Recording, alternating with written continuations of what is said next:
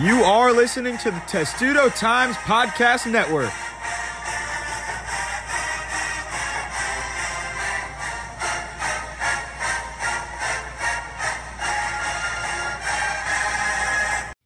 Welcome to Terps in the Pros on the Testudo Times Podcast Network. Matt Levine and Jordan Gold with you today, and we'll start by recapping week five of the NFL for former Maryland football players. We'll start with Yannick Ngakoue of the Jacksonville Jaguars. He had a, arguably the best day for former Terps, four tackles and two sacks against the Panthers it was a great day for Yannick. Um, he really found his groove again, which was nice after the rough starts to the season, which started in the off season with that holdout, which he ended, which you know can hamper your uh, training camp. And then he comes in, he plays week one, but then injures his hamstring and misses a game in week two. So it was really nice to see Yannick get back on track with those two sacks, one of which was a big strip sack. Um, he did this in a loss against two other Terps and DJ Moore and Jermaine Carter. And uh, we saw on Instagram this week, uh, Yannick and Jermaine Carter, both very good friends, had a nice jersey swap after the game. You know, a real sentimental and cool moment. But it was really cool to see Yannick get back on track because he's such a great player, such a great guy. And he's I really think he deserves uh, deserves a big contract, and he's not going to get that without a strong performance this season. So it's it's nice to see him get back on track. And there's a lot of turmoil surrounding Jalen Ramsey, the cornerback for this Jaguars team. He's an All Pro, one of the best in the league, but a lot of him saying he wants to be traded or he's demanding a trade. He then got sick apparently, and then he had a child born. So there's a lot of stuff going on with him, and it's kind of interesting to see how Ngakoue and the rest of the Jaguars defense has still performed well without him, despite all that news. It's a, it's a good point you bring up there. I mean, before this game, the Jags had won two in a row to even their record at two and two, but now obviously with the loss, they're two and three. But I think all things considered, with a lot of the drama surrounding their team, the injury to Nick Foles, the, those guys have stepped up, and it's good to see someone like Yannick, who's such a leader for that defense, you know, get back into a groove and get those two huge sacks, even though it's in a loss. They have a matchup next week against the Saints, which you know is a tough matchup. The Saints are a great team, but I think that uh, Yannick could definitely get back there and uh, make the day tough for uh, Teddy Bridgewater. So we'll go right to Stefon Diggs, arguably one of the best terrapins in the NFL right now. And I mean, coming into the year, he was a top 100 receiver, top 100 player in the NFL. And now it's really, it, it, there's a lot to talk about here, obviously, with, with Kirk Cousins not being able to throw the ball. But then all of a sudden, he looks to be the way he was a couple years ago, but it was all to Adam Thielen. Seven catches, 130 yards, and two touchdowns for Adam Thielen. Diggs just three catches for 44 yards on four targets.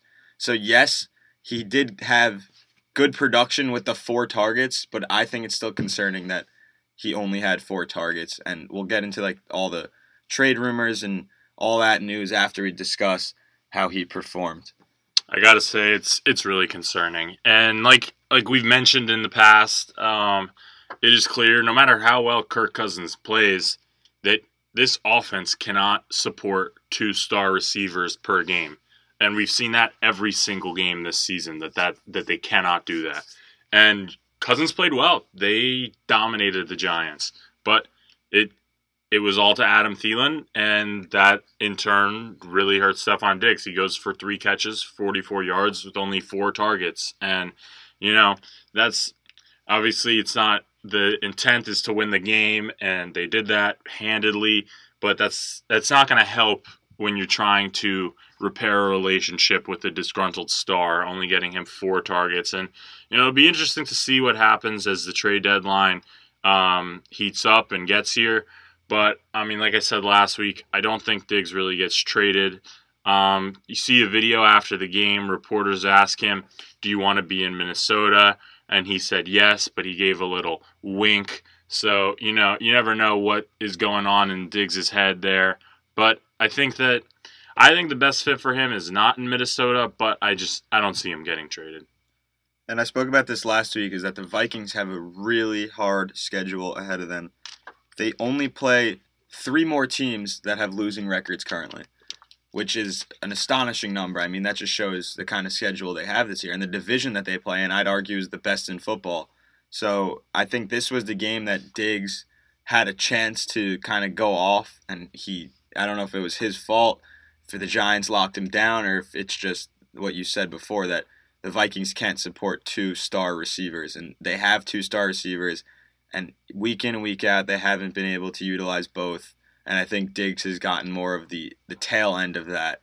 Thielen's been producing a lot more, and also Dalvin Cook. I mean, you could argue he's the best running back right now in the league, and he dominates every single game. In this one, he had 21 rushes, 132 yards, and then six catches and 86 yards off those catches. So he had more catches and more yards than Diggs in the receiving game. So I think it's, I, I mean, I think you said it best. They can't support two receivers, and I don't really know if he will get traded because the Vikings have said so many times they don't want to trade Diggs. Yeah, I mean, when you have a guy Diggs caliber, it's tough. It's tough to be like we want to trade him, and you know, it's also tough to get the return that you want to get. And I was seeing on Twitter this week, people were comparing it to the Amari Cooper trade last year, which the Raiders got a first round pick for Amari. So, I mean, the Diggs and Amari, they're two um, similar caliber players. So I think if Diggs were to get traded, the Vikings would certainly seek a first round trade in return. And it's like, do you want to give up that first round pick to get someone like Diggs who's really good, but is he worth giving up your first round pick? And even if even if a team says, "Hey, we'll give up a first round pick," who knows if the Vikings are going to want to trade their star receiver? So you know, it's it's going to be really interesting to watch. Um, I think it's kind of quieted down a little bit after the win, but uh, I I don't think Diggs could be happy with his performance on Sunday, even though they get the win, and you know that's really all that matters, team game. But um, I just I just don't see how he's happy with the four targets, especially against a team like the Giants who really struggle on defense and particularly in the secondary. And Diggs, from what I've seen, has always been kind of a quiet guy. He just plays the game and doesn't really talk too much after that. But now we're starting to see, obviously, with all these rumors, I think he's kind of buying into them. I don't know if he created them so much. Obviously, he did on social media, but people blew all of that up. People said he's getting traded to the Patriots, everything on Twitter about that. And then he comes out and Jordan said winks at one of the reporters who, when he said, I want to stay in Minnesota. So I think he's kind of buying into it now and kind of making it bigger than it actually is. I definitely agree with you there. You know, he hasn't really done it so outwardly, like how Jalen Ramsey is like, I want to be traded. My demand still stands like that. But he's really kind of followed the athlete, the professional athlete playbook of like subtly requesting a trade with, you know, the tweet, the cryptic tweets and the, you know, the um, open-ended answers to reporters, the winks, you know, it's he's really, you know, following it to a T, you know, to show that he he doesn't want to be there. And it's pretty clear and we'll see if that changes. You know, winning cures everything. They have a tough divisional matchup against the Lions this week, who are coming off a bye.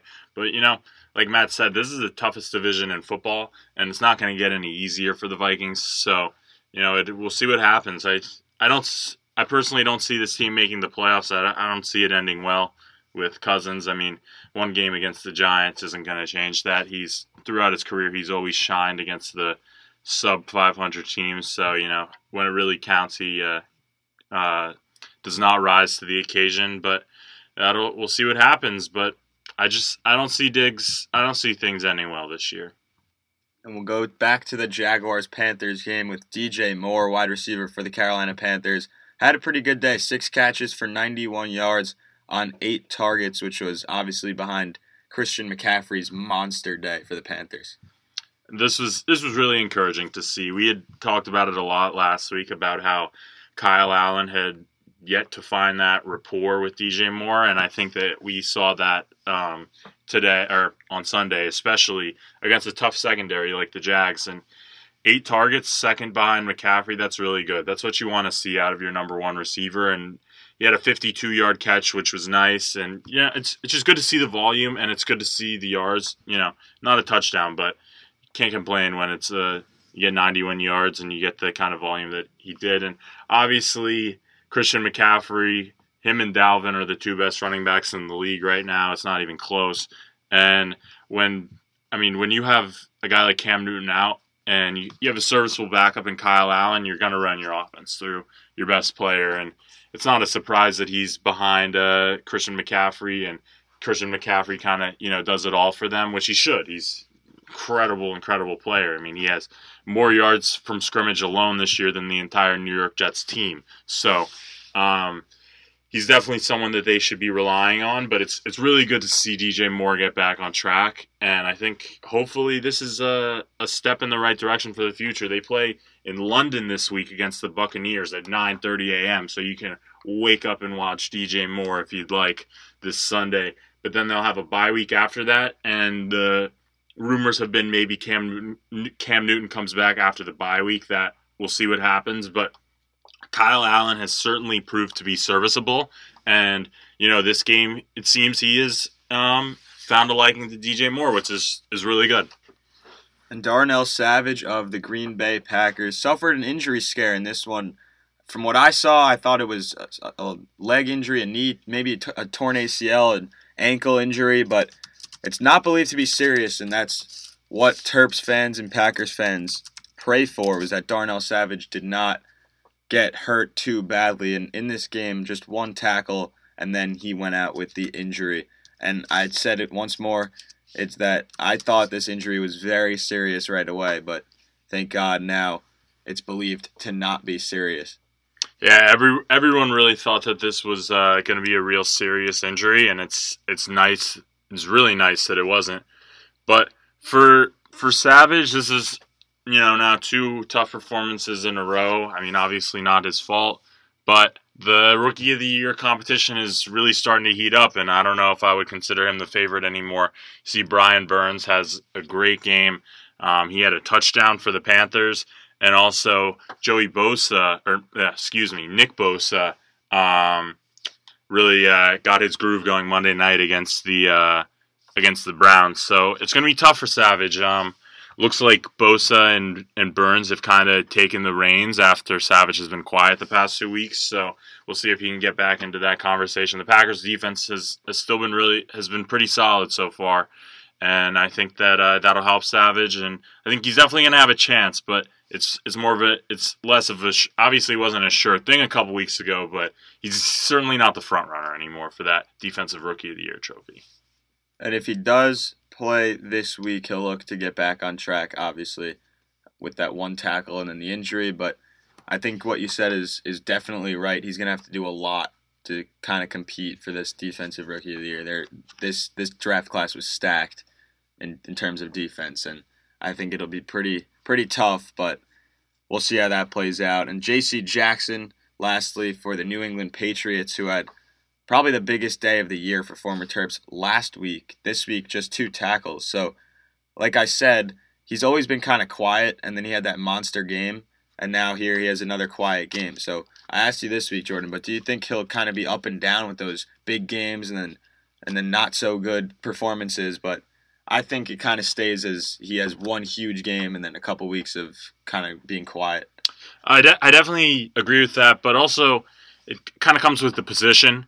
Um, cornerback is a position where you know sometimes your greatness isn't really showcased in the stat sheet. Uh, the best example of that, always as a Jets fan watching Darrelle Revis, you lock down corner, he'd lock down the best receivers, but he wouldn't you know really record any stats because they weren't throwing the ball to him. And this week, with just the two tackles, no other stats recorded. I think that is um, partially a product of playing the Redskins, who are you know just awful, and they probably weren't completing many passes near Jackson. So I think that's probably more of an explanation. But also, I, I do agree with, uh, you know, he's going to have these big weeks and he's also going to have these quiet weeks. Um, you saw Jason McCourty, who's ahead of JC on the depth chart, get an interception in this game. So I, I, I do think that that Patriots defense is loaded, and right now it's the best defense in the league. So I think it's just going to be a week by week basis to see how well Jackson does. There will be those big weeks, and there will be these quiet weeks. And Jackson and the New England Patriots stayed in the hotel in College Park over the weekend when they took on the Redskins. So I thought that was kind of interesting that they could have stayed closer to the stadium, maybe somewhere even in D.C. and taken a bus to the game, but they chose to stay in College Park, which is the hotel is basically on the campus of Maryland, and it was kind of interesting to see J.C. Jackson come back. That's really cool. Um, you know, this what they weren't the first NFL team to stay at the hotel. I think it makes a lot of sense. On last year, the Falcons stayed here, and actually over the summer, the Arsenal soccer team stayed here when they were playing a friendly at uh, FedEx Field. And I think it makes a lot of sense, honestly, because it's closer to the stadium than a DC hotel would be, and it's pretty nice. So it's pretty cool to see these NFL teams uh, pulling up in College Park. I just hope. Uh, when the Jets are here in a couple weeks, uh, they'll be staying at the hotel. That would be pretty cool. And then we'll go into how Jackson is. Well, Jackson's taking on the Giants now on Thursday Night Football, which is tonight. And I think that's another game where we might not see him have too many stats because, I mean, obviously the Giants are a much better team than the Redskins, but I still think it's a game where the Patriots are going to walk all over them on both sides of the ball. So that we'll see that tonight on Thursday night football. Not too many other guys in the NFL had good weeks, so we'll get right into NBA preseason action, which kicked off this past couple days. And I'll start with the biggest name, Kevin Huerter, who did not play in game one or game two for the Atlanta Hawks with some knee pain. And he is expected to miss most, if not all, of the preseason. But I don't find this concerning because everyone seems to think he'll be back for the regular season. Yeah, this doesn't seem too concerning at all. Uh, it sucks that he's missing the preseason. Obviously, would want to see him get some action, but uh, health is most important, and we want him to be ready for the regular season. And uh, he had that big uh, Bleacher Report video come out uh, come out this week. Uh, that was pretty cool. He's got a new nickname, Red Velvet. Um, it's also it's it's cool to see someone like Huerter, you know, garnering that national attention, having a video like this come out that you know that's posted from the main Bleacher Report account. I, I just think it's cool to see um, how big Huerter has kind of got after turning in that all rookie second team rookie season.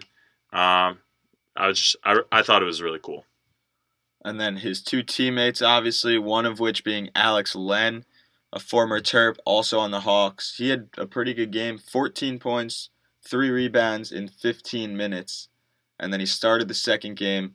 Didn't start the first game, but in game two, two points and three rebounds. So I think in game one, obviously, you got to look at that 14 points and three rebounds in just 15 minutes. That's very promising from the big man. This is this is really interesting to me, and that is to see if Alex Len will be the starting center in Atlanta. He's in a battle right now with uh, DeJuan Jones and I think that uh, it's going to be a tough one for him. Jones, he's a pretty solid player. He's athletic. Came from the Warriors. They got him for Omari Spellman. But I mean, I I think that Len is the better player and deserves to be the starter.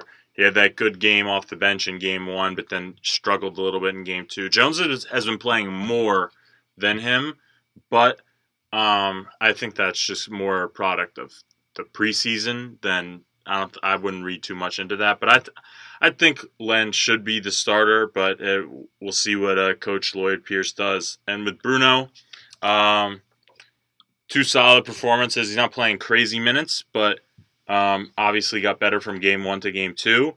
And um, he had a couple cool dunks.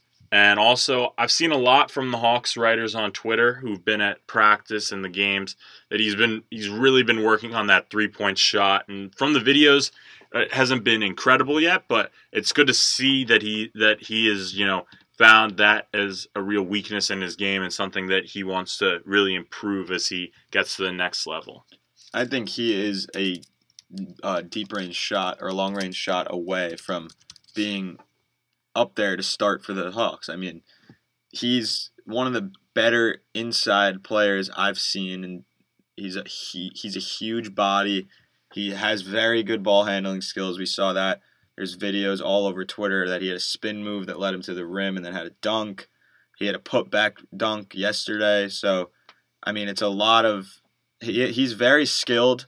I think he can eventually start for this Hawks team if he develops that shot. For sure. just real quick, I just want to correct myself. The center on the Hawks that Len is competing with Damian Jones, not Deontay. So my bad on that. But I do think that Bruno, I think that they drafted Bruno as someone who they see as potentially a fit to be that center in that offense next to John Collins for the future. It's obviously not going to be this season he'll be starting, but I think that down the road, I think that they they envision Bruno as a key cog to this uh, young core that is uh, fueled by a couple Terps.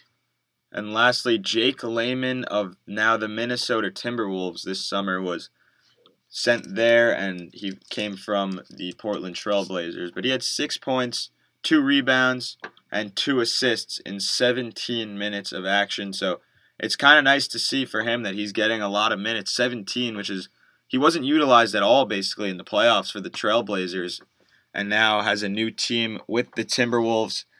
I mean, I don't know how much he's going to play here, but interesting to see that he did get 17 minutes in this preseason game. Uh, very interesting to see. I think that Layman, well, he's probably not going to be a starter there. I think that he is going to be someone who is playing a key role off the bench. And Layman's Layman's a good player. He didn't always get the best, the biggest opportunity um, when he was with the Blazers. But I think that the Timberwolves are a team they're young. They're probably not going to make the playoffs, but they're they're gonna, they're looking for guys who are going to be mainstays for them in the future. And I think that they they believe in Jake, and I think that he should play a key role for them. Um, they they have some talent on that roster. I mean, everybody in the West can really compete. It's, it's pretty crazy. Even even the worst teams like the Suns, you know, have gotten better, and they're gonna give you a run for your money for sure. So it'll be interesting to see where the T Wolves finish. I mean, th- that conference is loaded. I don't see a path to the playoffs for them, but you never know. And I think that Layman will play a big role for them. And tonight, Layman takes on the Golden State Warriors. Obviously, we know how good they are, so that'll be interesting to see how he performs in that game. And we'll get right in to arguably the biggest news for former Maryland Terrapins the WNBA Finals going to a deciding game five tonight. Series tied at two between the Washington Mystics and Connecticut Sun. And this really has been a series back and forth, but Alyssa Thomas of the Sun has really headlined it, in my opinion.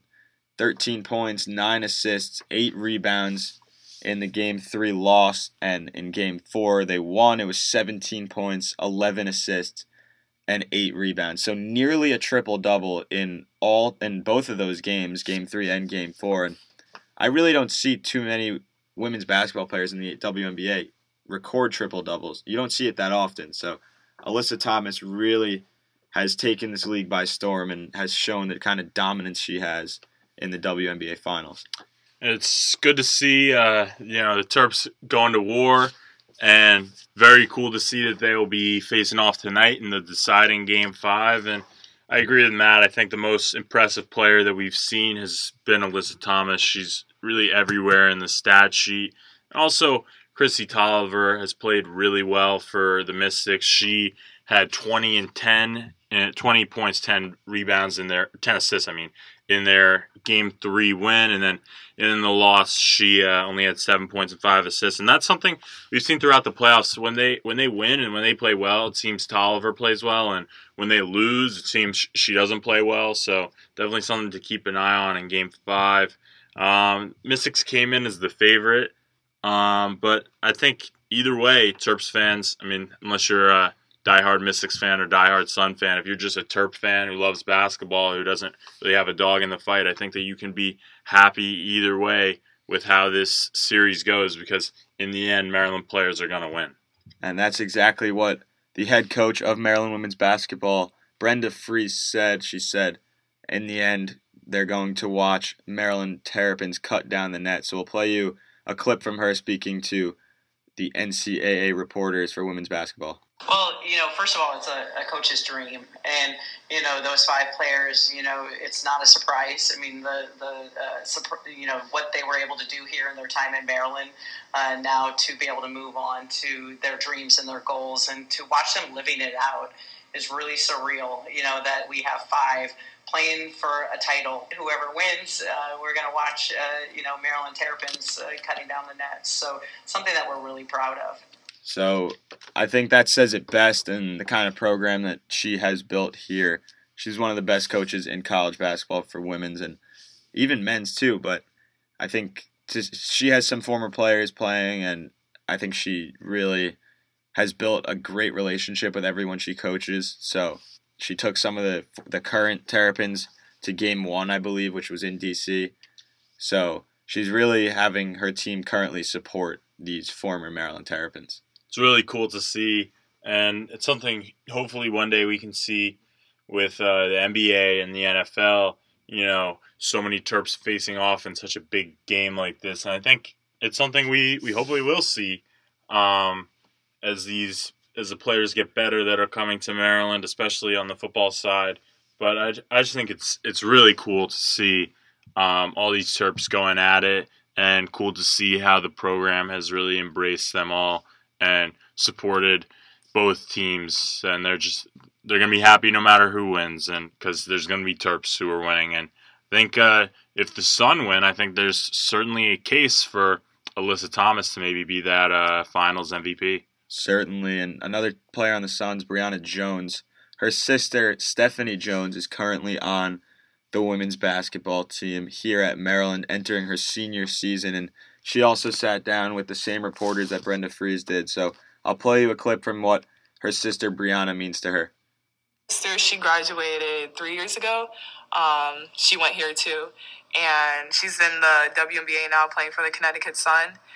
And I mean, she's been a big role model my whole life. So I mean, just seeing what she has gone through and like just the how hard she plays and her effort, like she never quits. So um, just having her as a role model growing up has been great. So you see it there. I mean, the impact that not only because they're family members, but former Terps as well. All these former Terps in the WNBA impacting the current women's basketball team here. So I think it's a great story that at least two for the Sun and a little more for the Mystics. If either, whichever team wins, they'll be cutting down the net as champions of women's basketball. So, I mean, the, the favorite now in the MLB, the, the old favorite to win the World Series, is now knocked out. So, I think it might be a little hard for a Maryland Terrapin to cut or not cut down the nets, but it's baseball. But to win the World Series in baseball now, win another championship. So really, I think the only championship could possibly be in the NFL, but it's definitely in the WNBA. And I think now we'll go to the MLB and we'll talk about the Dodgers first, as I think Adam Kolarek had one of the better performances in the series with the Nationals, but last night he was not used, and we saw what happened there. Certainly interesting. Uh, Kolarek has really developed into a you know a, a, a situational pitcher where they bring him in for one batter to record that out, and then he leaves the field, which is something you won't see next year because the MLB is changing the rule to where a pitcher has to pitch to um, they have to pitch to I think at least three batters. Now it's it's one batter, so that role will not even exist next year. But Kolarek had really developed a strong. He, was pitching so well against Juan Soto, who's obviously one of the Nationals' best players, and uh, Soto comes to bat. They had Kershaw in. He pitched great the first inning he pitched, and then they bring him out for that second against the meat of the order. And you see Rendon take him deep for that solo bomb to make it three to two, and then Soto steps up, and people were wondering on Twitter like, are they going to bring in Kolarek? Are they going to bring in Kolarek? Because Kolarek, they had faced three times already in this series, and Kolarek, they had been battles, and Kolarek had got him out every single time. So it, you know, had really appeared to be uh, Kolarek was uh, Soto's kryptonite there. But they stick with Kershaw, which how can you not stick with Kershaw? It's Kershaw. But we see what happens. Soto hits the home run, and then they bring in Joe Kelly, and uh, Kendrick hits the grand slam, and that's that. The Dodgers are done just like that, and the Nationals win their first ever playoff series. I think it's. It, I mean, obviously Kershaw is one of the best regular season pitchers ever, but he's never been a good postseason pitcher. He's he chokes every single season. So I would have personally went with Kolarek to pitch against Soto. We saw he struck him out twice, got him out the other time. So three straight times he faced him in this series, he got him out every single time. And I think you got to go back to that and just get the guy out. And unfortunately for him, the Dodgers didn't go to him, and now they are out of the playoffs. And they were the favorite, aside from Houston, to win the World Series. They were favored in the NL at least. So I think now it'll be kind of tough to see a former Terp win the World Series because Brandon Lowe, I mean, they're going to a game five with the Astros, but I'd be shocked if the Rays get to the World Series. I mean, I think the Astros should have won this series in three, and they didn't, and they looked pretty bad in game four. Verlander got rocked a little bit. That was off short rest, but Brandon Lowe's had a pretty good series. He has four hits in this one, 19 at bats, and he hit a home run as well in game three. So, I mean, Lowe has really shown when he's healthy. I mean, this is just his rookie year, and he was an all star. So, when he's healthy, he's played really, really well. Um, I you got to give the Rays credit where credit's due. They have really battled against Houston, and shows you the Rays are a really good team. They battled all year long in one of the toughest divisions in baseball in the AL East, and their pitching's great. Their lineup's really good, and they're taking the Astros to five games, which you got to give them a lot of credit for. And with Lowe, it's good to see that home run. It kind of sucks he's only batting 211, but he's been productive. I think think that's a lot to do with him, you know, rushing to come back from an injury. But hopefully, Lowe can have an impact tonight, and the winner will get to face the Yankees in the ALCS. And uh, speaking of the Yankees, they swept the Twins, which is obviously LaMont Wade Jr.'s team, but Wade was not on the playoff roster, so he did not have any sort of impact in that series, which the Yankees dominated. So prediction for tonight: Do the Astros win or do the Rays win? You know, last time I made a prediction on this podcast, uh, I said the A's were going to beat the Rays in the wild card game, so didn't really fare too well for me. But I'm pretty confident that the Astros uh, get the W tonight. Unfortunately for Lowe, have Gerrit Cole on the mound, the probable Cy Young Award winner. He's going to get a huge contract this offseason. He's pitching in the biggest stage, playoff baseball. I just I think he gets it done in a dominant way against this Rays team. I think the Rays are good. I, think it's really cool what they've done. Manager Kevin Cash is one of the best in the business, but I I don't think it is uh, I don't think it is the Rays year. Uh, do we have any predictions on Brandon Lowe's performance tonight? Uh, say he gets a hit. Uh, I don't know how big that hit is, but I think I think he'll get on board, maybe get a hit. But Cole has just been so dominant. I just I can't see the Rays going into Houston and beating them. But you never know. You, you really never know. They you probably would have said going into Game Four, there's no way that Verlander gets shelled and they lose that game. So you really never know. It's playoff baseball. We saw that last night with the Nationals that um, even the best teams in the brightest lights of their home field can, you know, choke it away. So we'll see what happens. The Nationals played great, and the Rays have been playing great. So we'll see what happens. And I always like to kind of end this podcast in full circle and go back to football and make a prediction on who the biggest, who, who which Terp will have the biggest impact, best performance this week going into week six. Uh, so just a quick correction from earlier. I had said that the Vikings were playing the Lions this week, which is wrong. They're playing the Eagles. Uh, they play the Lions next week, and Savage and the Packers are actually going up against the Lions on Monday night. But with that said, I think that this week is a great great matchup for our Terp receivers. Stefon Diggs going against a really banged up Eagles secondary, and also DJ Moore going up against the Bucks in London, which is also not a great secondary. So I think it's one of those guys who's having the biggest weekend. I'm going to go with Diggs because just like what we said earlier, that offense can't support two receivers, and I think hey, maybe it's Diggs week up against the really uh, banged up Eagles secondary. And I think they, they need to get Diggs involved if they want to keep Diggs happy because that's that's something you want. You you need your you need your star players happy, and he's clearly not happy. So Cousins definitely needs to make an emphasis of at least getting him more than four targets, so uh, those trade rumors can maybe continue to die down. Last time the Panthers played the Buccaneers, the Buccaneers won twenty to fourteen. But I think this time around, I think it'll be a little bit more high scoring. I think the Buccaneers, that was the lowest points they've allowed all season is 14. So, I mean, this one I'm expecting DJ Moore to really pop off and have a very, very solid day against the Buccaneers defense, they have a good pass defense, but they're always playing in shootouts, it seems like. So I think that DJ Moore will have a solid day. And that um, that first game against the Bucks, Moore played really well. It was actually a tough game for the Panthers. That was the last time Cam Newton played, and Cam just he looked absolutely awful in that game. He was missing every throw. He was so inaccurate. He couldn't move at all. I mean, the Panthers just they just look so not themselves, and obviously they've won every game since. But Moore that game had nine catches for 89 yards on 14 targets. So I think that that is something going against the Bucks. I think that's something he can really exploit, and I think that Moore's going to have a, a, really solid performance. Um, I don't know if it's his uh, first time headed to London, but that's pretty cool that they get to play there this week. And like I said, that game is at 9:30 a.m. So you can wake up and watch the Terps with uh, DJ Moore and Jermaine Carter playing in that game against uh, the Bucks. So that will do it for this edition of Terps in the Pros.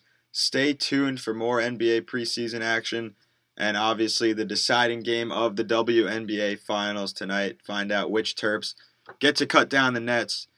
And then obviously week six of the NFL will have coverage for all of that. So stay tuned with Testudo Times and thanks for joining us on Terps in the Pros.